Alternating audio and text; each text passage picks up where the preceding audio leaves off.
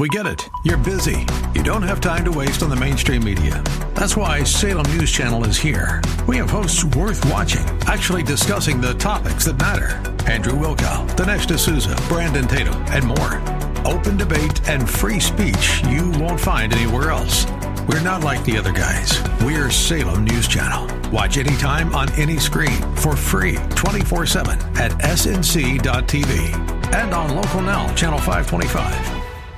Cal Thomas Commentary is brought to you by Values Through Media.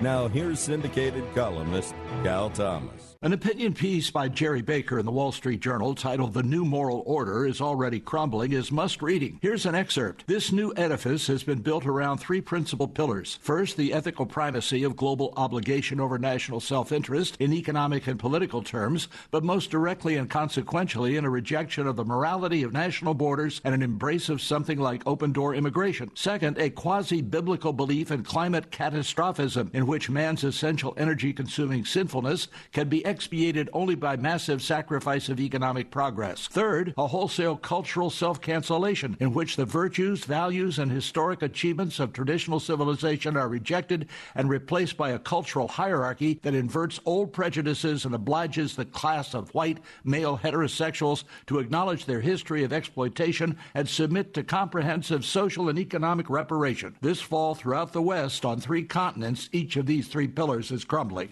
I'm Cal Thomas.